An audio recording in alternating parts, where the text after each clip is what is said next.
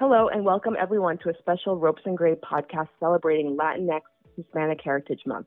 I'm delighted to welcome you to the first in a series of podcasts that will feature prominent Latinx and Hispanic clients who have had remarkable careers in the legal industry while also making significant contributions to their communities and working to advance diversity in the law.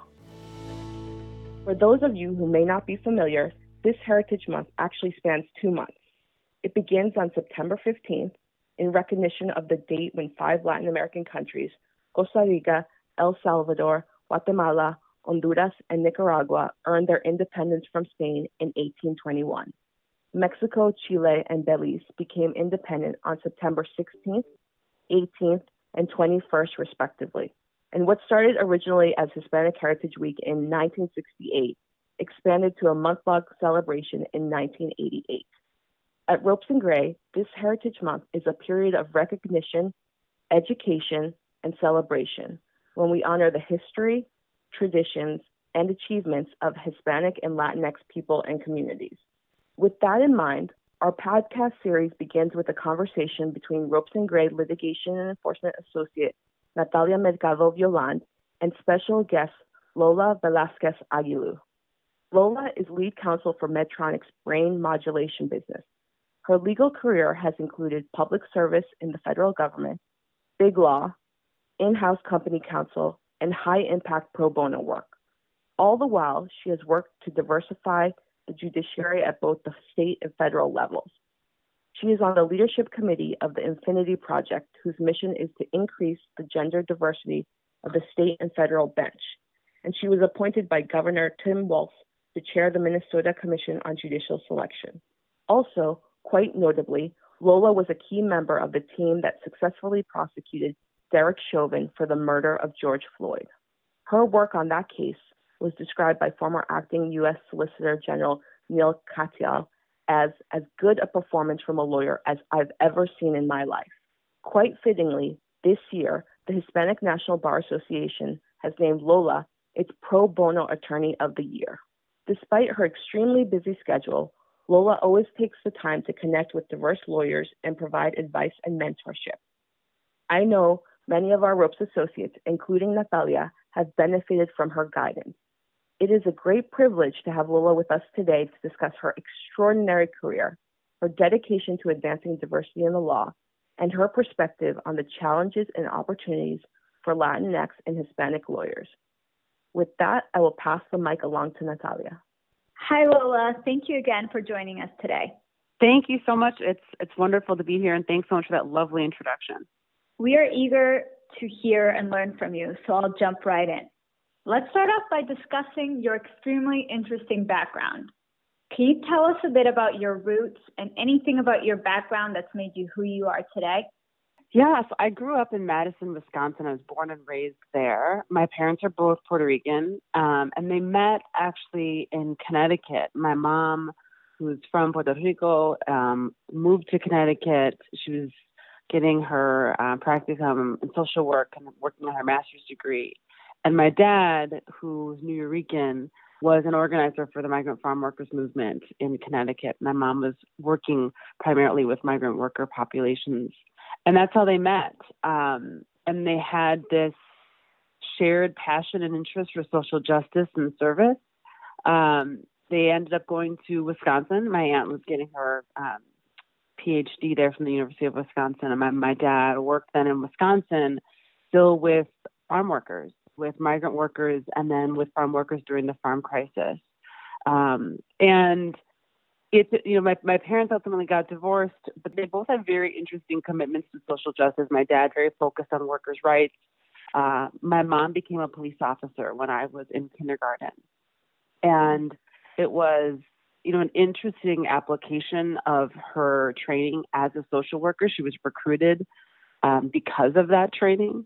Um, and she worked as a as a neighborhood police officer for some, you know, several years when I was growing up in pretty pivotal years. And so, you know, her work as a police officer was just very, very visible in our house. It's a big, you know, became a big part of my life as well. It wasn't just that she was a police officer in a particular community, she was a member of that community. So they knew her, but then they knew my brother and they knew me as well. Um, you know, so I think from both of them, it was always about service and this i mean the expectation right to quote spider-man like to those who much is given much is expected uh, was very much a theme in our house. Um, and and you know the, so so they were always just bring my brother and i around to different community events and um, and lots of different cross segments of the community as well. But the expectation was always that we would work hard, we would do well in school, and we would find opportunities to serve our communities. That's incredible. And I'm sure that has led you, you know, to your path now. You've been a practicing lawyer since 2006. Can you provide the highlight reel for us? In your view, which were the pivotal moments in your career? One of the pivotal moments for me was before I started practicing. Um, I was elected editor in chief of the Law Review at the end of my second year of law school. And I was the first person of color to ever be editor in chief of the Law Review. Um, so it was a big deal um, at my law school. Um, it was also incredibly validating for me. Um, and I just, I carried that with me going forward. Um, you know, this sort of what it meant to be the first, seeing how much it mattered to some of the alumni, um, seeing how much it mattered to my colleagues. Um, you know, of course, I always had that from my parents of what it meant to be a representative. But in the law, I felt it acutely and somewhat differently when that happened. Um, so for me, that was a pretty big moment. Um, you know, I've been blessed in that I've liked every legal job I've had. But obviously, working as an assistant U.S. attorney, I, I still think about the kind of routine of standing up in court and introducing myself and saying, my name is Lola Velasquez Aguilu, and I, I represent the United States of America. I, I felt super proud every time I said that. Um, and even when I say it to you now, I mean, it's something that I carried with me and I took very seriously um, the privilege and honor of representing the United States in court. Uh, so, you know, the U.S. Attorney's Office was just this incredible place where I had such strong relationships. There's that line in the movie Speed where relationships formed in really intense circumstances. You know, that's the thing about when you're in, in trial with folks, you're in the trenches with them. Anybody who's ever tried a case knows the kind of deep bonds you form with your trial partners. You basically like live with them for months on end. Um, and I loved that about the U.S. Attorney's Office you know those the, it, they weren't just my colleagues they were my family. I had my kids while i was working there. I think my my son because of my trial schedule i think he celebrated his first five birthdays at the u.s attorney's office. Um it took it, i think the first time that he we had a birthday dinner not there he was like whoa this is different. Um but it was such a big part of our lives. I really cherish those years um, and as far as you know, highlights, I'm I'm proud, of course, of what I was able to accomplish in helping to diversify the judiciary. Um, it was a proud moment to be appointed by Governor Walz. Obviously, when the Attorney General called me to work on the Chauvin prosecution, you know, I knew that for me, having worked on first degree murder appeals as a law clerk, uh, murder cases are are really challenging. They're emotionally taxing it's like nothing else I have worked on over the course of my career. But I was extremely privileged to be able to work on that case, to be able to be a part of what I hope we accomplished for the for obviously for the community and for the family, but I think I think for the legal profession as well. We could do a full hour podcast just on the Derek Chauvin trial. What was it like to work on such an important history making case? And how did your personal and career background contribute to your role on this team? My personal background definitely, we had a very diverse team of lawyers who are working on this case, diverse in um, the type of experience people brought to the table, obviously diverse in, in race and gender and age and background. Um, and the perspective that each of us brought to the table, I think, was ultimately really important because you know we were sort of trying to understand how different jurors might view this this case, but also trying to serve segments of our community who were very skeptical of the ability to achieve justice. And so I think one thing that was for me very significant was, you know, obviously I felt we needed to bring a level of rigor to this. We needed to approach this in a new way to leave no stone unturned, to challenge our assumptions about the way things are done in a way that, you know, where, where there could be only one result. But obviously, I also came to this as the child of a police officer and feeling like it was really time to show people that this is not policing and that those in law enforcement will step up and will say, this is not what the, the profession represents. This is not how law enforcement serves communities. And obviously, I've never been a police officer, but as the child of a police officer, I felt very much that this was in service of my mom and other police officers like her. I thought all the time about, you know, and it pained me sometimes I would watch the videos because I couldn't help but think if a cop like my mom had showed up that day, there's no doubt in my mind that George Floyd would be alive. Wow. That's just an incredible perspective that you had, and I'm sure contributed greatly to the team, just having that background and perspective. You know, I, I've got to ask, what was it like to receive the verdict? You know, I remember going, obviously, I went to the courthouse. Some of it felt normal in some sense. You know what I mean? I mean, you have to remember, like, once you're in this trying a case, you're just trying a case. And the larger implications, there's not something that we thought about on a daily basis. Um, we just did, had to get in there to do our work. Um, what I remember uh, is I was um, it was really secured. Obviously, everything was really locked down, so there's lots of tight security, and so very few people could actually be on the floor of the courthouse where the courtroom was. And I can't remember why, because I wasn't typically there because I was working in a different part, but I was there, and you know, Derek Chauvin walked by at one point, and I felt such sadness. I, I mm-hmm. felt tremendous sadness for the Floyd family always because obviously they had lost their brother. They had, I mean, the day when we when we did some of the medical testimony and they had to watch the videos over and over and over again, it was incredibly hard for them.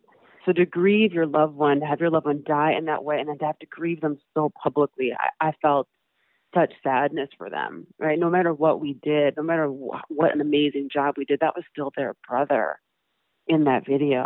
It was still their loved one who they'd never be able to see or talk to again. But I also felt such pity for Derek Chauvin and sadness because I kept thinking, I just wished for his sake that he could have done different. I, every time I watched the video, I just thought I, I felt like I wanted in my heart to will him to stand up, mm-hmm. and um, I I don't know what circumstances in his life led him to that moment, but it makes me sad for him. Wow. Thank you so much for sharing all that with us. It certainly was emotional for all of us following the case, so I can't imagine what it felt like being in your shoes. I'd like to shift gears just a little bit. As we are well aware, there are few Latinx individuals in the legal profession, and the statistics are stark. For example, 5% of law firm associates and 2% of partners are Latinx or Hispanic. What are some challenges you have faced navigating such a homogeneous industry? And on the flip side, how have you been able to leverage your Latinidad for success? I think one of the challenges, which isn't unique to Latinas, um, but is more a challenge that I think all women of color face, is we're segmented into these little boxes. Like if it's you know you can't just be a woman, you have to be a certain type of woman.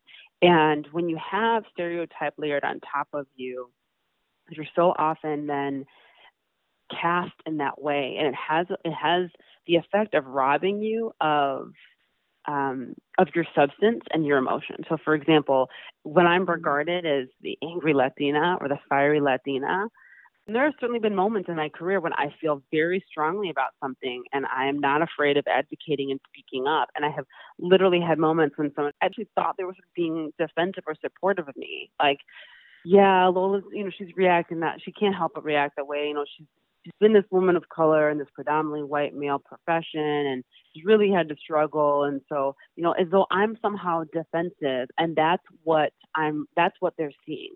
And not the, that the substance is of such a nature that it requires their attention or that my emotion mm-hmm. is a reflection of how strongly of an issue this is or how much something has to get addressed I'm not someone who gets angry at work. I'm not someone who yells at people, but you display the slightest bit of emotion and it gets amplified because it's validating of a stereotype. And that gets laid on our shoulders all of the time, even by the most well intentioned people. Um, it's exhausting. There's a certain amount of resiliency that you have to be able to demonstrate over and over and over again. And at times, a bravery to be able to identify what is happening and call it out. So there have been moments when I've said, if you hear my tone right now, please make no mistake that it is a reflection of how I feel about this issue, what I believe about this issue, or the way I'm, I'm perceiving your reaction to it. And, you know, does it help? I don't know, right? But sometimes maybe I hope it sometimes is enough to say to someone, don't take this other than what it is, which is a substantive position being delivered to you in a clear and concise way, as would any of my colleagues. But, you know, we, we don't get as much leverage in that space. Mm-hmm. Okay, you asked me how has it benefited me, right? I do think that when you navigate as an only, you know, I, I, I think there's there's aspects of who I am that I've I've been over the course of my life very attuned to other people's cues.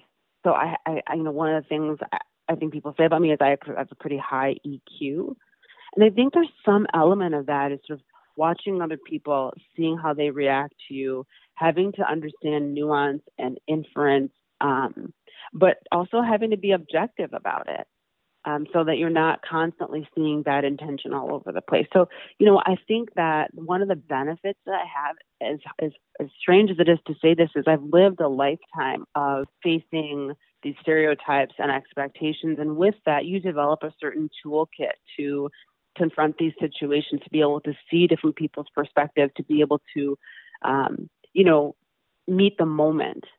And I, that is absolutely a strength. I agree thank you for sharing that. And also what you said about just naming it so that no one, there's no confusion as to your uh, emotional um, or or your impassioned, you know, observation. I think is something that a lot of uh, diverse associates um, can actually take from this and apply it to their own toolbox. Even hearing you say that, I react even to the word emotion because it, it's so often I feel like I'm not even bringing emotion to the table, but that's how it gets named. Um, you know, so I challenge all of our allies when they're when they're when they're re, you know working with a, a woman of color and she's being the zealous and passionate advocate that we are trained to be. I would I would I would urge them and caution them around the way that they perceive that. And Lola, you've, you know, in this realm, you've certainly devoted considerable time and effort to advancing diversity in the law, particularly increasing the number of people of color and women on the bench in Minnesota. I'm wondering if you can talk a little bit about that work and what motivated you to do it. So early in Governor Dayton's tenure, I had these, you know, good friends, very prominent Latino attorneys and Black attorneys who were being named as finalists for various positions in the judiciary, but then weren't getting picked. And what stunned me at first is that there everyone was sort of celebrating Governor Dayton just because of the diversity of these finalists. And I had to sort of remind them, but wait a second, he's not actually picking those people.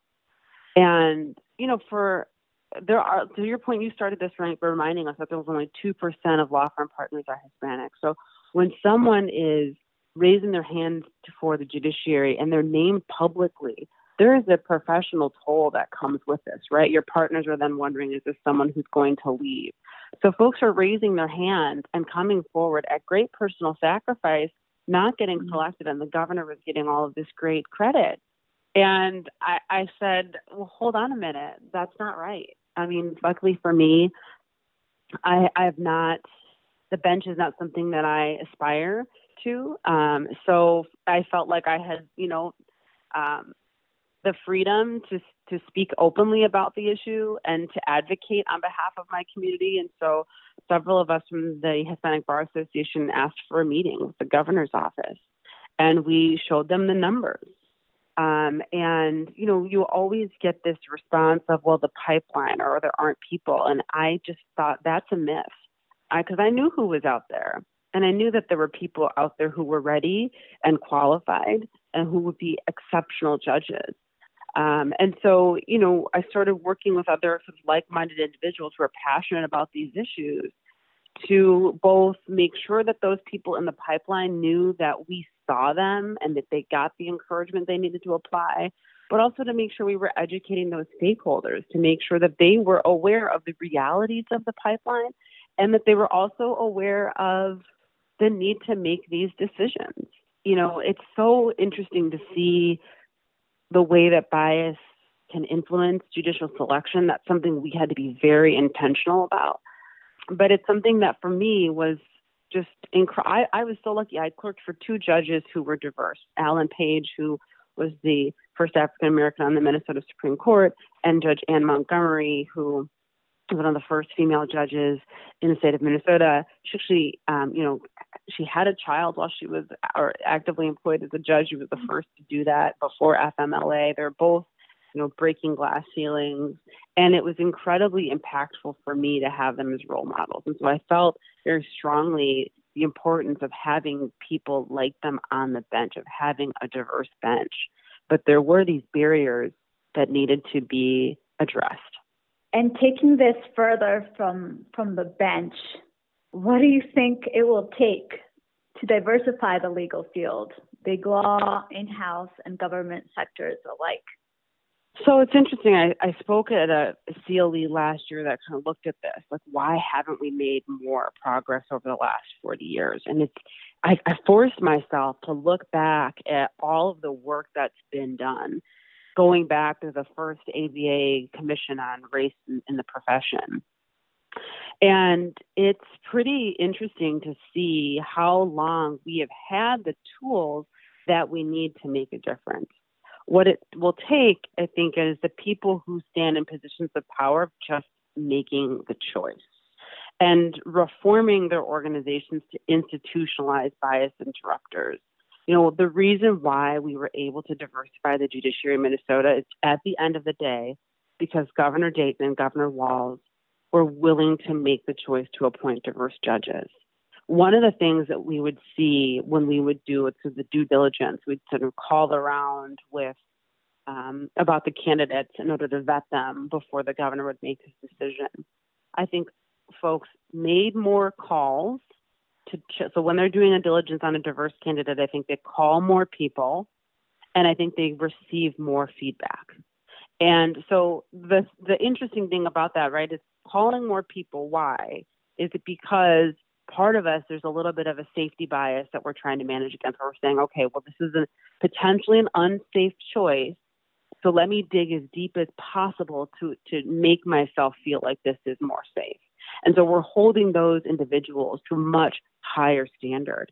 Often what we would see is with diverse candidates, folks bring up stuff from 15 years ago things that the other people wouldn't be held accountable for, would be not even remembered. Mm-hmm. And there's research that I think helps us understand this phenomenon. One of the studies I cite all of the time is the study called Writing in Black and White, where they took this memo, they gave it to 100 law firm partners, told half of the partners had been written by a black associate and the other half had been written by a white associate.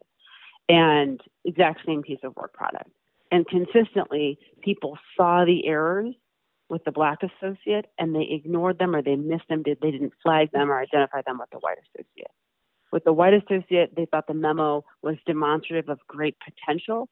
With the black associate, the memo was demonstrative of an inability to make it, a weakness.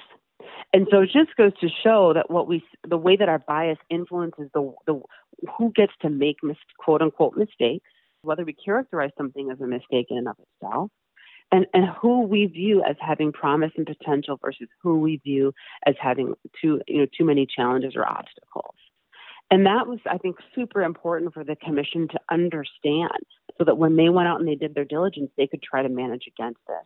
You have to put practices in place. Like we're going to call the same number of people. If something else comes up, we're going to discuss it and evaluate whether this is something that actually bears on the qualities and characteristics that are relevant to the bench. And I think in law firms, it's got to be the same thing, even Medtronic, when we're hiring. You know, one of the things that I recommend is before you hire someone, be very clear about the qualifications and credentials that you're looking for and understand how they translate to the job. Because you may get feedback or input, or you may have a, a, a read on somebody that might you might find unsettling. But if it's if it's not related to one of those qualities or characteristics, you have to ask yourself, how does it actually fit in? And is it just your brain sort of reacting to that safety bias? So we have to be willing to sort of understand that this is all human nature. That study writing in black and white, it wasn't like all the reviewers were white. They were diverse as well. So this is this is something that all of us experience. What we need to step back and evaluate our practices, our procedures, how we operate as organizations in order to introduce these bias interrupters, in order to ensure we have actually merit based processes and then we have to be willing to make the decisions to advance diverse individuals. Absolutely. Thank you so much for that insight um, and also generally for joining us. I know I've learned so much on this uh, podcast episode. And before we adjourn, we have one more question, given that it is Latinx Hispanic Heritage Month. Uh, what does this month mean to you and how do you celebrate? Practically speaking, the month means a lot of speaking opportunities. And I go to the HNBA annual conference, so plug for the HNBA.